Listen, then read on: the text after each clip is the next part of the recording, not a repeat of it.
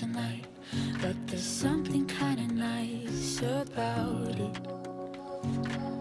It's been a Hello，大家好，欢迎来到我们新一期的 Podcast，我是 Blake。我是 Bonnie，而说到国去国外旅行，澳大利亚就一定是排名在很前面的国家，因为南半球的风光和风土人情其实是我个人非常向往的。说了很多次想去澳洲玩，Bonnie 也有邀请我几次，结果都没有实现。对，每次都觉得从英国去澳洲太远了，要搭可能加转机的话要三十个小时，就一直对，我们一直。在讨论这件事情，但是都没有成型，主要就是因为飞行时间太长。然后我们也就是好像之前听看新闻说要开通直飞，我们两个也很兴奋，就很期待。结果 COVID 一直都没有又发生，下文。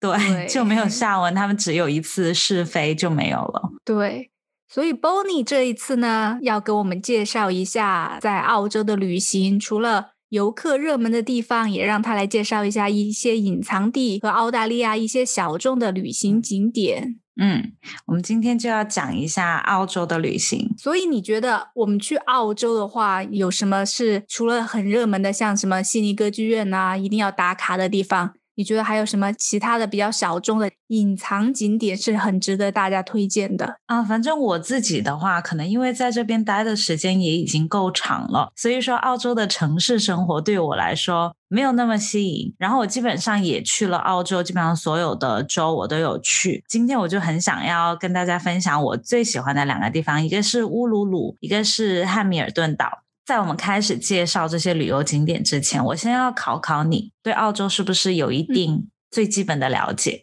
所以好啊、你要你要快问快答哦。好，你知道澳大利亚的首都在哪里吗？第一个，堪培拉。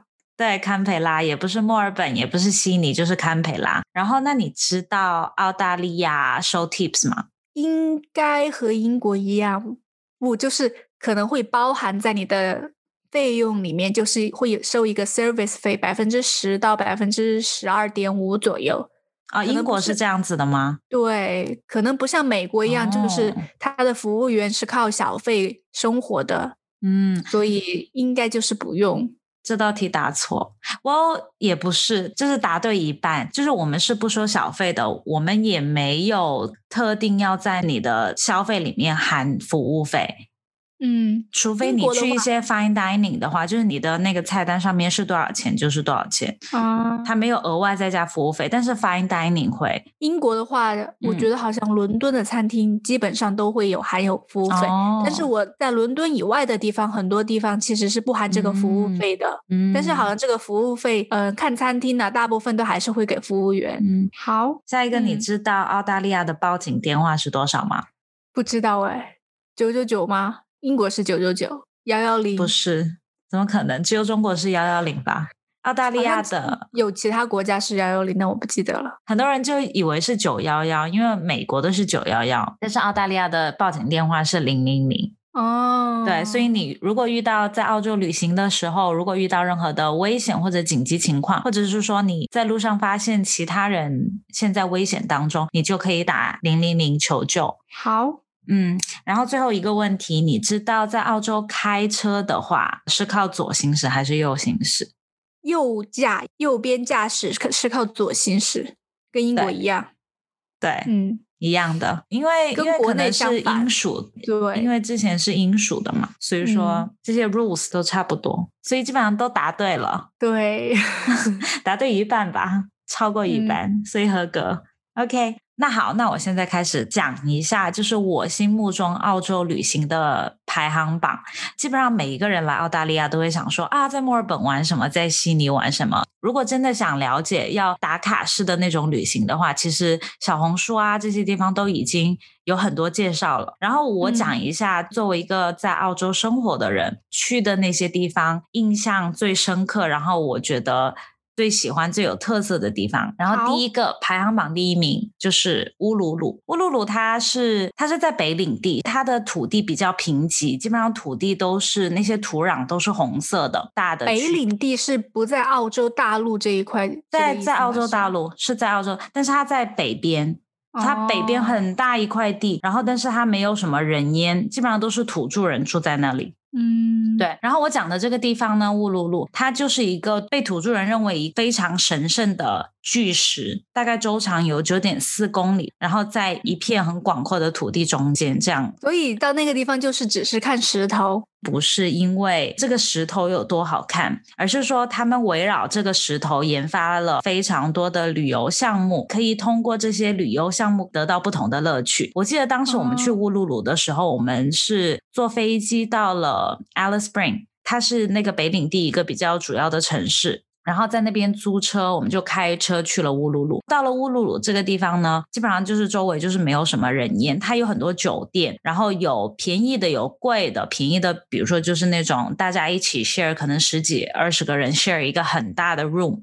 然后大家一人一个 bed，对对对，hostel，然后还有那种比较舒服一点的酒店，还有那种露营的项目。我自己嗯没有尝试露营，我们自己是住的酒店，但是下次再去的话，我非常推荐的是露营这个选择，因为我跟很多人聊过，他们都是觉得就是露营完非常喜欢那个地方。然后我们嗯当时去，虽然就是主要就是看那个石头嘛，在那边大概待了三四天，我们看石头用了非常多不一样的方式。我记得当时我看完之后，我还写了一篇日记，就是想说，就是回顾这这几天都干了什么，其实就是一直在看石头，然后再用不同的方式，就比如说，嗯。围着那个石头走一圈啊，大概差不多花个三四个小时这样子。然后还有就是，围着那个石头走要走三四个小时啊！对因为沿途就是非常大看什么？就是什么都没有吗？荒什么。都没有，对，你就相当于它有一个 base track，但是它中间我印象中它好像有一个那种介绍当地土著的那种一小区块，它有一些展示啊，可能他们土著人的一些介绍啊，还有关于这块岩石的一些介绍，你可以中间在那边就是游客可能会在那边看一看什么的，因为乌鲁鲁非常的热，它夏天大概差不多四十多度吧，然后有很多苍蝇什么的，所以你在那边走的时候，其实不是一个很享受的状态，而是一个有点像 hiking 有那样嗯。一种方式的旅行。所以说你在沿着那块石头走的时候，你就会像在沙漠里面，又很干又很渴。那很晒吧？应该对，非常的晒，所以一般你要去的话，都会选择很早的时候，大概七八点，甚至更早就到那里，天一亮就到那里开始走，因为你你还是需要蛮长时间。我记得当时我们也水没带够，而且你要记着在出发前就要上洗手间，因为围着那一块石头都没有洗手间，你中途要倒回来的话，也是需要很长的时间走回来。所以说，它你相当于就是在那个出发点把你车停下就开始走，然后就是比较喜欢这种锻炼一下、运动一下身体。对，然后你可以这样走一下，就是一个体验嘛。然后还有一种体验的方式就是骑骆驼。我们当时也有，我记得好像很早，凌晨三四点，大家就起来开始收拾啊，就准备要出发了。会到达一个地方，然后大家组织的人就会让你爬上那个骆驼，然后大家就一起骑，然后天慢慢开始亮了，然后你就看到那个石头出现在你的眼前，然后就想说啊，又见面了。就是看日出的同时，顺便看石头。对，所以但是我回忆漠，它也不是沙漠，但是那个土地非常贫瘠，它那些植被都非常的小，而且就是嗯。不是那种大片叶子的，嗯，所以那个乐趣主要就是跟朋友一起骑骑骆驼，但是大家有一个共同的主题就是去看石头，然顺后便看一下日出。对，还有一个就是比较受争议的，去爬这个石头的，因为它对于当地人来说是一个非常神圣的标志。圣石，地标，对一个圣石，啊因为它是比较神圣，然后其次它也非常危险，因为它那个你沿着上去的那个地方，它是非常陡的，而且也很滑，嗯它不是那种。呃，像山啊，土是松的啊，它就是一块岩石，所以说你要爬上去的话很滑，然后你也不能没有任何保护措施吗？它它没有任何的保护措施，但是它有修一个那种像栏杆一样的东西，你可以抓着修在岩石上，然后你可以靠你的手臂的力量这样抓着，然后拖着自己的身体，然后往上面爬。危险的，而且对，其实蛮危险。的。对，其实还挺辛苦的。就是我记得当时还有看到老人家在那爬，然后爬一爬，有些人他就倒回去了，他就想说我不爬了。对就只有一条道攀上去吗？还是如果你想放弃了，你可以从旁边这样下来？没有，我印象中只有一个岛，然后其他地方应该都不允许你去爬，因为其实他们并不鼓励你去做这件事情。我觉得他修那个纯粹是因为有些人他觉得他要上去，那既然这样子你也拦不住的话，那你至少稍微给他们一点保护，而且就是在。在过去，他们土著人只有身强力壮的，然后一些特殊一点的人，他才会上去，就是因为上面可能上去接水啊、接雨水这样子。哦，嗯，因为那边也没有房屋，你就看到一整片大地。其实那种感觉，就是那个石头是整片地标，它是最高的地方。它的高度大概有三百多米，它就像一个冰川一样在地地面上，因为它往下的话大概有两点五公里，嗯，就像浮在海面上的那种冰川，它上面看起来好像没有多大，但是它下面巨大。当你爬到一个平台的时候，你可以看到那个沿途上来的那一条道。然后大家就很像蚂蚁一样，当时那个高望远，当时那种感觉很不真实，就很像一个神话故事，你知道吗？就是那种上了火焰山，然后那种一串，然后就看到大家一串这样人上来。就跟你登山一样嘛，对，但是你登山的视野没有那么清楚，因为它就只是一块平的石头嘛。然后你到了上面之后，你还可以继续往前面走。你可能现在已经没有机会挑战了，因为现在好像已经不准你爬上去了。哦，把它作为一个。保护当地人的一个信仰文化的一个事情，就是它可能已经被禁止了。但是也可以去围着走一圈，看一看，徒步一下。嗯，我接下来讲了讲那个，你可能就会比较感兴趣。它还有一个看岩石的方式，就是那边有一个餐厅。嗯。它是在那个巨石的旁边找了一块空地，然后 set up 了一个餐厅，然后你就可以在那边用餐，跟你的朋友。那个食物倒是还好，但是我最感动的就是你吃完饭之后。然后就会大家就会把蜡烛熄灭，然后天也黑了，因为你在那边吃饭用餐的时候，你就看夕阳嘛。到了晚上，所有那周围也没有任何的房屋啊，也没有任何灯光污染。当你把所有蜡烛都关掉的时候，就是一片漆黑。嗯，然后就会有一个解说员，他就会出来，让大家一起靠在椅背上面望向天空，然后你一抬头就看到满天的星空。然后还有银河系，所以那那个地方也是一个很好的看银河的地点，对，看星空的地方。对，就是你的肉眼可以看到，但是它跟我们在其他地方就是有一点点区别。解说员他会掏出一支激光笔，嗯，然后就就把那个天空好像变成一块画布，然后就给你解释这里是哪里，那里是哪里，这是什么星星，那是什么星星。然后真实版的天文馆可以这样理解，但是那感觉是很震撼的，嗯，应该很美，可以想象。然后而且它激光笔射上去的时候，感觉天空跟你离得非常的近，就像那个星空就在你的眼前。去北领地，我觉得基本上所有东西都还是要提前预定，因为它不是像在城市里面旅游，就是这个酒店没订到，那我去另外一家；这个餐厅我没吃到，那我去另外一家。它其实就是物资比较匮乏，它有的那些商业也比较少。然后你如果要参加这些的话，你最好都提前做规划。因为我自己没有去露营嘛，我觉得其实那个地方就听下来，我不知道你什么感觉，但是我自己的话，我会觉得是一个非常适合露营的地方。首先，它有星空，然后它，而且你也比较糙了，你还不如就直接住在室外，就方便你早起。我觉得，如果那种是看星空很好的最佳地点的话，露营真的是个很不错的体验。对，就是你可能晚上睡不着，就一抬头，哇，全是星空。对。所以，如果我们要去北领地玩的话，在那个地方，你觉得待多少天比较合适一点？嗯，在北领地五六天、六七天差不多吧。需要待到六七天吗？不就是只是一块石头吗？因为它还有另外一个地方，旁边还有一个帝王谷，你要给帝王谷大概留个一两天，看你要不要在那边住宿。帝王谷你看完乌鲁鲁之后，就直接就是开车到了帝王谷。帝王谷很像 Las Vegas 那个叫什么？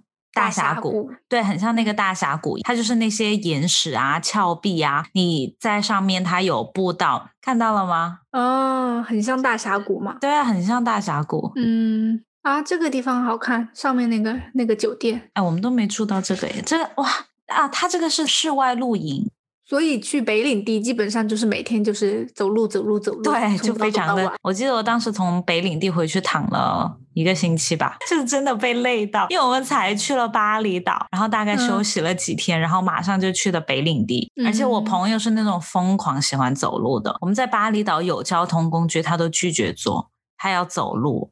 我们吃个饭要走路去，然后吃完饭要走路回来，都不是那种十几分钟，都是那种一两个小时那种走。那你朋友一定很瘦，他非常的瘦，非常的 健美，所以说，而且他有长的。如果你比较喜欢那种，就是你真的很热爱室外的那种徒步的话，你可以选择嗯二十二公里长的。它那边也有露营的选择，你可以选择嗯室外露营。它室外露营非常漂亮，它还有一个就是那种休闲的 deck，你可以在上面就是喝酒啊、聊天啊、用餐，就是一转身你的床就在后面，然后拉上会有野生动物吗？应该是有的，但是澳洲没有那种巨大型的野生动物，所以呢，去北领地就是这两个地方，Alice Spring 你就作为一个转站的地方，嗯，所以说这种旅行是你会喜欢的嘛？因为这是我的 number one。我觉得还不错啊。其实它那个石头只是一个契机，它开发了周围一系列的项目，像露营啊，还有那种走路啊。其实我还挺喜欢的。嗯我也嗯不是喜欢走路，就是走路的时候可以顺便看一下那种风光啊。嗯，它是一个很不一样的体验，因为其实嗯澳大利亚的文化它比较短，大概才一百多年的历史，建国只有一百多年。其他城市的话，其实设施啊这些也比较像，不是像就是可能中国啊、英国啊、美国，你每个城市区别比较大一点。就是它，反正我自己的感觉，我觉得每个城市都还蛮像的。所以说，嗯北领地它是一个比较土著人文化的地方，然后你到了这里的话，你可以更多感受澳大利亚的历史吧，嗯而且还可以感受不一样的自然风光。然后还可以给自己一些挑战，一些难忘的回忆。这是一个比较辛苦的旅行。然后我的第二个，虽然它是 number two，但是我去的次数比较多，叫汉密尔顿岛，就是比较休闲的地方。这个岛其实就相当于一个度假岛。当然，澳洲还有很多就是类似的岛，但是这一个是我最喜欢的，而且也是我去的次数最多。为什么说这个岛它非常适合家人出行？因为它很安全。它这个岛上它没有私家车，也没有 bus，它只有那种 buggy。住在岛上的人也是自己买的 buggy，、高尔夫车。像高尔夫球对对，对，高尔夫球车，它的时速提不起来，所以小朋友跑来跑去也不会觉得很危险啊。然后大家嗯就很 casual，、然后又有小山坡，然后又有又可以看夕阳，又有很多草坪，然后很多美食。最重要的一点，它是在大堡礁那一带，所以你要看大堡哦礁的话，你直接出海就可以了。所以大家想来大堡礁玩的话，就可以选择住在这个岛上。对，因为它除了看大堡礁，它还有很多其他的活动。如果你喜欢刺激一点的话，你可以去做那个 jet ski，摩托艇吗？对，摩托艇。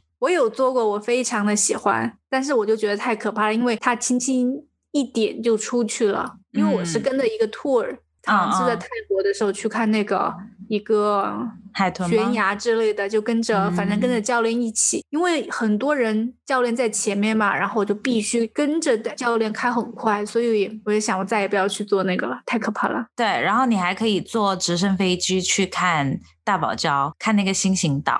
也可以骑摩托艇去看，不可以，不可以，那个不可以，那个超级远，你可能坐坐那个直升飞机都还要坐几十分钟吧。哦，但是感觉是非常震撼的。很多人可能就以为，就像我之前就以为你，就这个没什么好看的，可能就跟那些电视里面的航拍一样的感觉。嗯但是其实看到真的就整个就是因为那个直升飞机它下面也是玻璃的，所以你的视野嗯会很好。你这样看下去的话，就整个一片蓝色，那些礁石周围有一些浅色的、白色的，然后它会把你开到有心形礁石的地方。然后你自己去拍照吗？手机能拍得出那么美吗？可以啊，可以啊。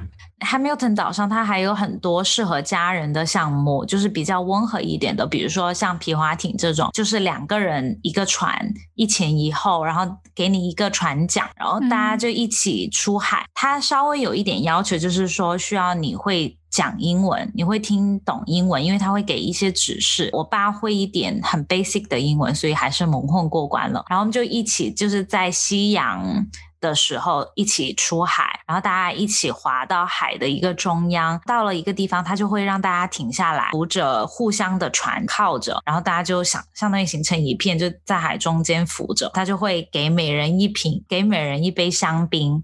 然后大家就边喝香槟边聊天，他也介绍一下 Hamilton 岛的历史啊。我觉得，我觉得那个 trip 还蛮享受。我爸后来我跟他聊天，他提到那个还是觉得很喜欢、很开心。虽然他听起来还挺惬意的。对，虽然聊天的内容他不一定听懂了，但是我觉得那个氛围是好的。对，那个氛围非常好，喝一点小酒。然后他还有，就比如说，因为这个。这个皮划艇它只能两个人嘛，或者是说你的父母不会讲英文啊，也可以选择它有那种租船出海，嗯，你相当于租一个小船，它前面还有一个甲板，然后你可以在上面晒太阳啊，就很舒服。当时我们有五个人，就是我们两个家庭嘛，我和我爸妈还有朋友和他的妈妈，然后妈妈们在上面都整个嗨嗨疯了，穿着自己的裙子在甲板上面拍照啊什么的。然后我们还到了一个小岛，虽然没有办法。停靠没有办法靠岸，我没有也没有上去，但是整个就很像自己飘在海中间，然后一家人开自己的 party，可以带一些小酒啊、零食上船，整个还蛮舒服的。所以说我自己的话是最喜欢这两个地方。当然，很多人如果来澳大利亚，你肯定不可能说我去了澳大利亚，我没有去墨尔本、悉尼，这也说不过去年。有些地方可能还是需要去。悉尼歌剧院是一定要打卡的，因为才能拍照发朋友圈，告诉大家我来澳洲了。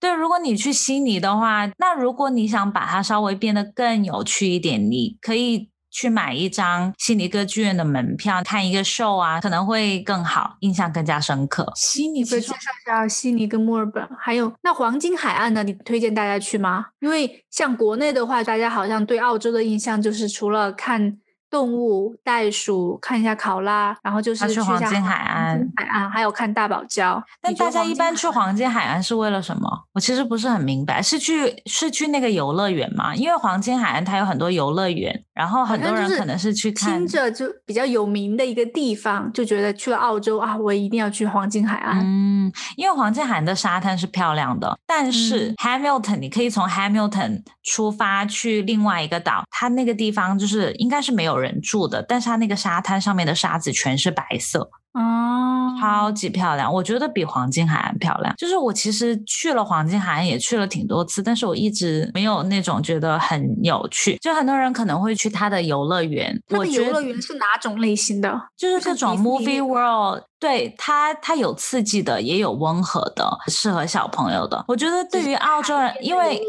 对，因为像国外，它不是每一个城市都有游乐园。比如说像 Melbourne，它有游乐园，它是一个 pop up 游乐园，它可能每一年的，比如说十一月份，它就会搭一个游乐园出来，它现搭，然后就在那边。伦敦一样，伦敦也是是吧？对，就可能就在那里，嗯，就在那里一两个月，然后他就走了。所以说，就是可能对于当地人来讲。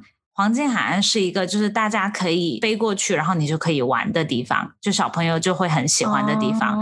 我觉得是这个意义吧。如果你是从其他国家过来，你想去游乐园的话，我觉得还不如留着去日本啊，去美国的游乐园。就觉得黄金海岸就还好，但是你比较推荐那个大堡礁。大堡礁的话，就去你说的那个岛。对，当然你如果喜欢沙滩，你想游泳啊，你想冲浪啊，黄金海岸也是一个很不错的选择。只是说看你喜欢的是什么，我觉得你可以，比如说你去黄金海岸玩，你可以去报一个那种冲浪课，啊，在那边待着。大堡礁那边不行啊？没有冲浪课吗？好像没有，但是我觉得黄金海岸是肯定有。黄金海岸应该很多人都会冲浪吧？我记得我们当时有个同事。就是他基本上都在黄金海岸办公，偶尔才回墨尔本的 office。然后他每次回来的时候就穿一个夹脚拖，晒得非常的黑，就从飞机上直接下来穿个夹脚拖就直接到公司。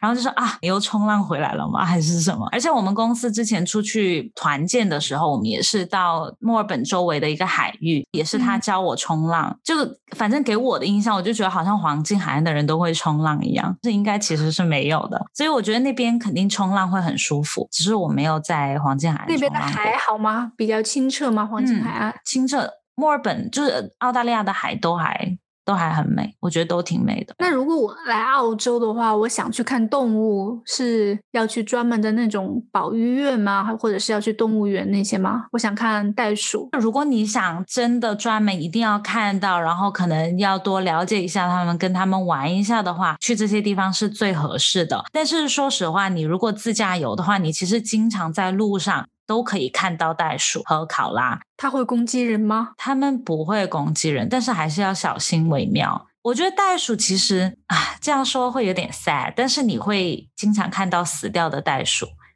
嗯，就是因为很多人。在路上会撞到袋鼠。那你有呃吃过袋鼠肉吗？袋鼠肉是澳洲的特色吗？袋鼠肉在超市都可以买到，但是我没吃过，因为我觉得我不喜欢。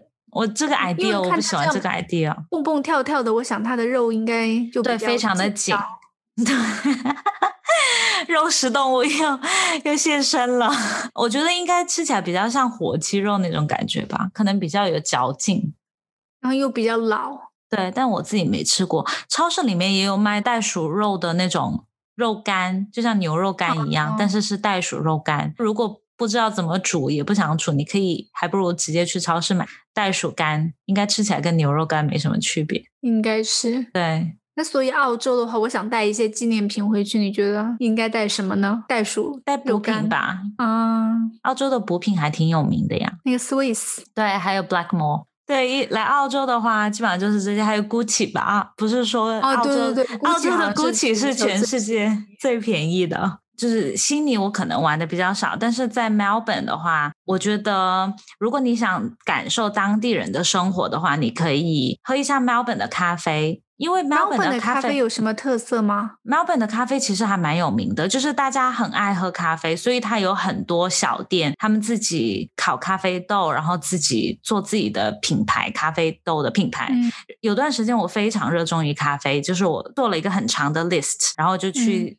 一间一间的喝。我觉得还是有差，因为我觉得英国的咖啡没有墨尔本的咖啡好喝。所以你来 Melbourne 的话，你其实可以去找一下那些喝咖啡的网红店、小店这样子。嗯，你对 Melbourne 的咖啡也是一种特色。Melbourne 人就是最爱的就是喝咖啡啊，然后去 pub。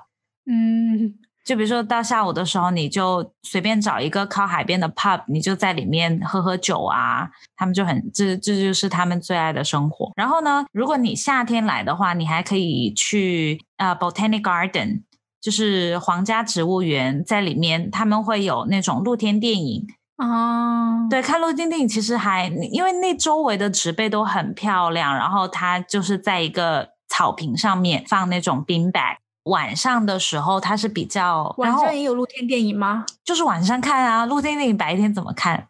啊，你跟我讲一下，而且周围还有鸟飞来飞去、树子沙沙的声音，所以我觉得那个氛围其实挺适合看恐怖片的。啊，还要去酒庄，因为来澳洲一定要去酒庄。澳洲的葡萄酒啊还蛮有名的呀。对然后很多人就对当地人其实就很喜欢找一个周末或者是 long weekend，就是那种星期五或者星期一不上班的那种周末，大家一起开车去一个酒庄，然后在那边又有饭吃又有酒喝，然后又可以住在那里。就还挺惬意的。对如果你有有一个那个两三天你很闲的话，然后你也不想在 city 逛了，你就直接去一个那种酒庄，它还蛮多的，你提前订一下，然后还可以做 SPA、massage 这些，就很享受所。以觉得大家要来澳洲玩的话，你建议几天？啊，这个真的要看，因为如果你只是去打卡的话，可能我觉得，嗯，而且看你去哪几个城市，十天就够了吧。但是如果你真的想感受他们的生活，感受这里的文化的话，我觉得可能，我觉得任何地方你不待个三个星期，对，三个星期一个月，我觉得都很难，真的，嗯，真的有比较比较深刻的印象。听起来澳洲就是一个休闲度假比较适合的地方，就又可以看海，又可以去露营，又可以跟袋鼠亲密接触，嗯，还可以喝喝喝酒，酒看看电影，对，喝喝咖啡，然后看看涂鸦街都可以。所以这就是下一次你来澳洲你的行程，你大概 也清楚了吧？大概有个了解了，我觉得听起来还不错。对，就你到时候你就当我的导游。可以，我就也请那么久的假，然后我们就去玩。我看了石头，然后我们就去冲浪，可以回墨尔本就喝喝酒，可以，一定要去悉尼歌剧院打卡，对，不然大家就不知道我来澳洲了。对，我们可以去看圣诞圣诞节的时候去看胡桃匣子，我在英国有看过胡桃夹子，好看吗圣诞节的时候还不错，就是那种芭蕾，每、哦每一年都是爆满，我只、嗯。我都订到天台了，所以可以夏天的时候再看一次《胡桃夹子》，因为澳洲在圣诞节是夏天，对。对。OK，那好，今天我们的 Podcast 就到这里啦，谢谢大家收听，拜拜，拜拜。Somebody new. Never thought I'd be